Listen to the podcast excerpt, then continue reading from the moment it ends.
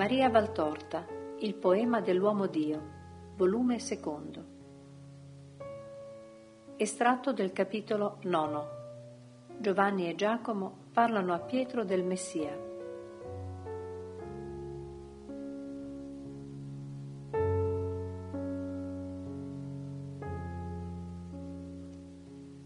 Una serenissima aurora sul mar di Galilea. Il paesello si desta appena con qualche donna che va alla fonte e con dei pescatori che scaricano le ceste di pesce. Ho detto paesello, ma non è tanto piccolo, è piuttosto umile, almeno nel lato che vedo io, ma vasto, steso per la più parte lungo il lago. Giovanni sbuca da una stradetta e va frettoloso verso il lago. Giacomo lo segue, ma molto più calmo. Giovanni guarda le barche già giunte a riva, ma non vede quella che cerca. La vede ancora a qualche centinaio di metri dalla riva, intenta alle manovre per rientrare. E grida forte, con le mani alla bocca. E poi, quando vede che lo hanno sentito, si sbraccia in grandi gesti che accennano Venite, venite. Gli uomini della barca, credendo chissà che, danno di piglio ai remi e la barca va più veloce che con la vela che essi ammainano, forse per fare più presto. Quando sono a un dieci metri da riva, Giovanni non attende oltre. Si leva il mantello e la veste lunga, li butta sul greto, si scalza i sandali, si alza la sottoveste e scende nell'acqua incontro a quelli che arrivano. Perché non siete venuti voi due? chiede Andrea. Pietro imbronciato non dice nulla. E tu, perché non sei venuto con me, Giacomo? risponde Giovanni ad Andrea. Sono andato a pescare, non ho tempo da perdere. Tu sei scomparso con quell'uomo. Ti avevo fatto cenno di venire, e proprio lui, se sentissi che parole. Siamo stati con lui tutto il giorno e la notte sino a tardi. Ora siamo venuti a dirvi, venite. E proprio lui ne sei certo? Lo abbiamo appena visto allora, quando ce lo indicò il Battista. E lui non lo ha negato. Chiunque può dire ciò che gli fa comodo per imporsi ai creduloni. Non è la prima volta, borbotta Pietro malcontento. Oh Simone, non dire così. È il Messia, sa tutto, ti sente. Giovanni è addolorato e costernato dalle parole di Simon Pietro. Già, il Messia, e si mostra proprio a te, a Giacomo e ad Andrea, tre poveri ignoranti. Vorrà ben altro il Messia. E mi sente, ma povero ragazzo, i primi soli di primavera ti hanno fatto male. Via, vieni a lavorare, sarà meglio, e lascia le favole. È il Messia, ti dico, Giovanni diceva cose sante, ma questo parla da Dio, non può chi non è il Cristo dire simili parole. Simone, io non sono un ragazzo, ho i miei anni e sono calmo e riflessivo, lo sai. Poco ho parlato, ma ho molto ascoltato in queste ore che siamo stati con l'agnello di Dio e ti dico che veramente non può essere che il Messia. Perché non credere? Perché non volerlo credere? Tu lo puoi fare perché non hai ascoltato, ma io credo. Siamo poveri e ignoranti. Egli bendice che è venuto per annunciare la buona novella del regno di Dio, del regno di pace, ai poveri, agli umili, ai piccoli prima che ai grandi. Ha detto, i grandi hanno già le loro delizie, non invidiabili delizie rispetto a quelle che io vengo a portare. I grandi hanno già modo di giungere a comprendere per sola forza di coltura. Ma io vengo ai piccoli di Israele e del mondo, a coloro che piangono e sperano, a coloro che cercano la luce e hanno fame della vera manna. Né vien dai dotti data a loro luce e cibo, ma solo pesi, oscurità, catene e sprezzo. E chiamo i piccoli, io sono venuto a capovolgere il mondo, perché abbasserò ciò che ora è in alto tenuto e alzerò ciò che ora è sprezzato. Chi vuole verità e pace, chi vuole vita eterna, venga a me. Chi ama la luce, venga. Io sono la luce del mondo. Non ha detto così Giovanni? Giacomo ha parlato con pacata ma commossa maniera. Sì, e ha detto, il mondo non mi amerà, il gran mondo, perché si è corrotto con vizi e idolatrici commerci.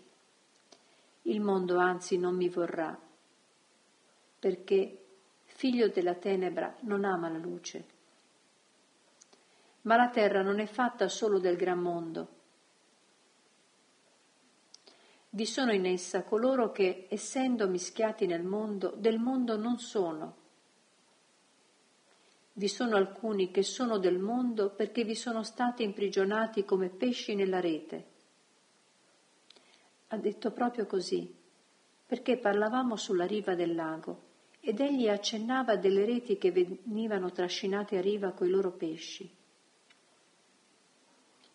Ha detto anzi, Vedete, nessuno di quei pesci voleva cadere nella rete. Anche gli uomini, intenzionalmente, non vorrebbero cadere nella preda di Mammona, neppure i più malvagi, perché questi, per la superbia che li acceca, non credono di non aver diritto di fare ciò che fanno. Il loro vero peccato è la superbia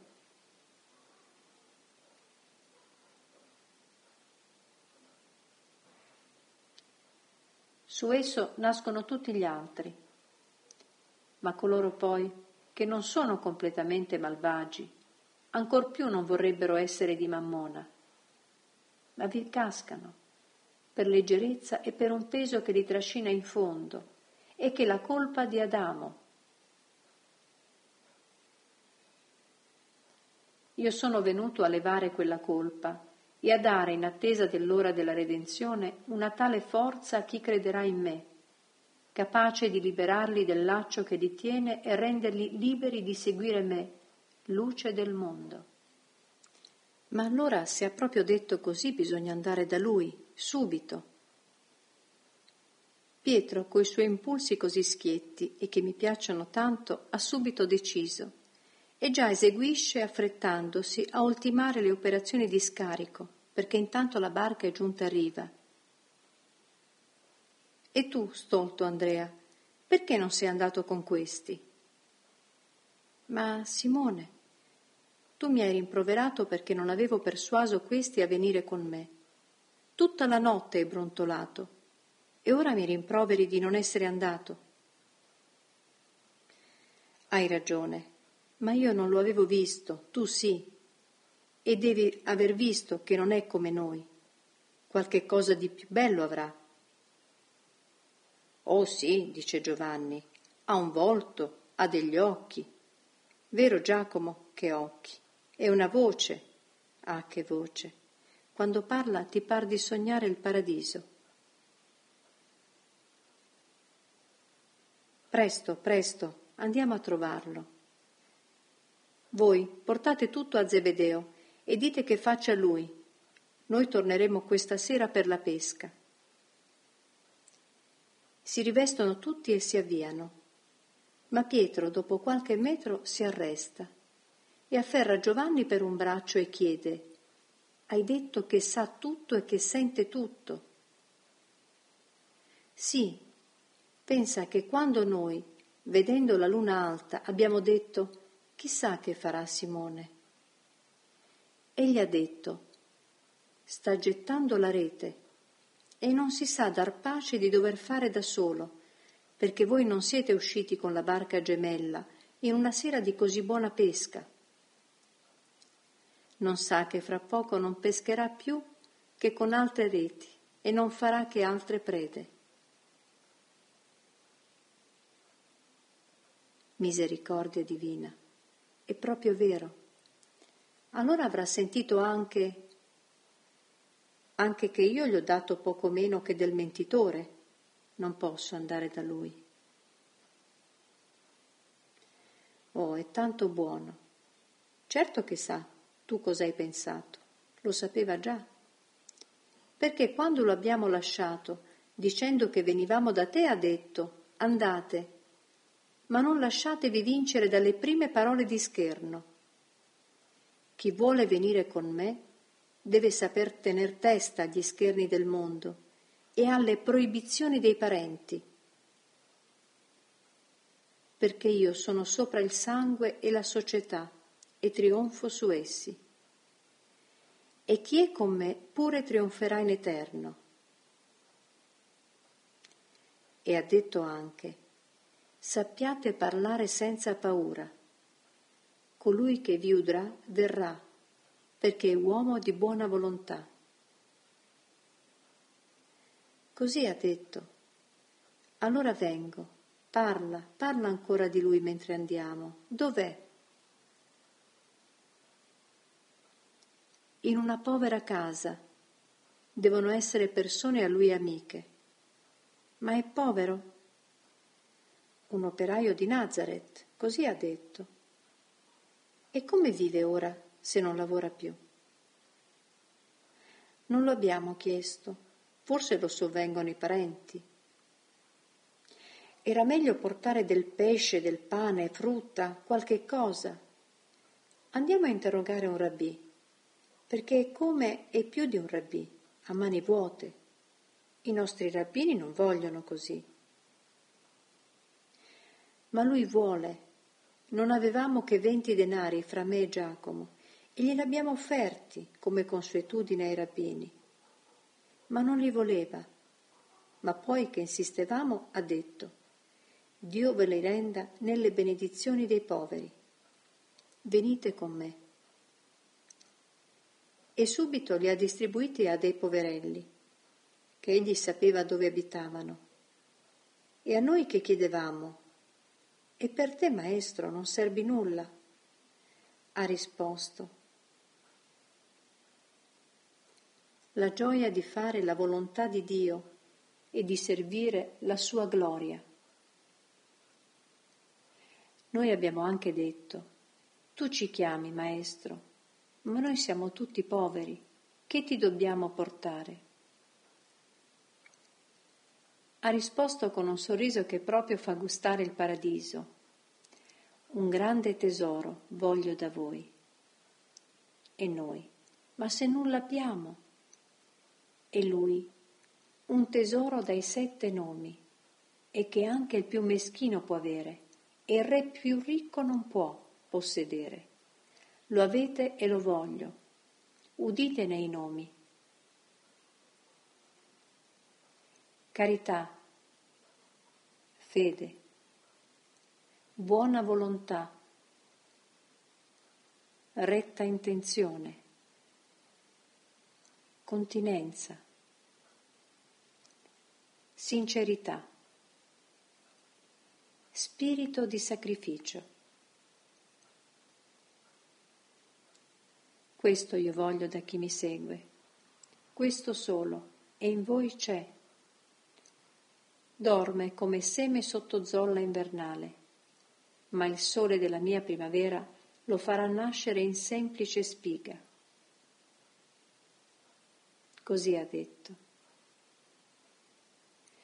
Ah, questo mi assicura che è il Rabbomi, vero, il Messia promesso. Non è duro ai poveri, non chiede denaro. Basta per dirlo il santo di Dio. Andiamo sicuri. E tutto a termine.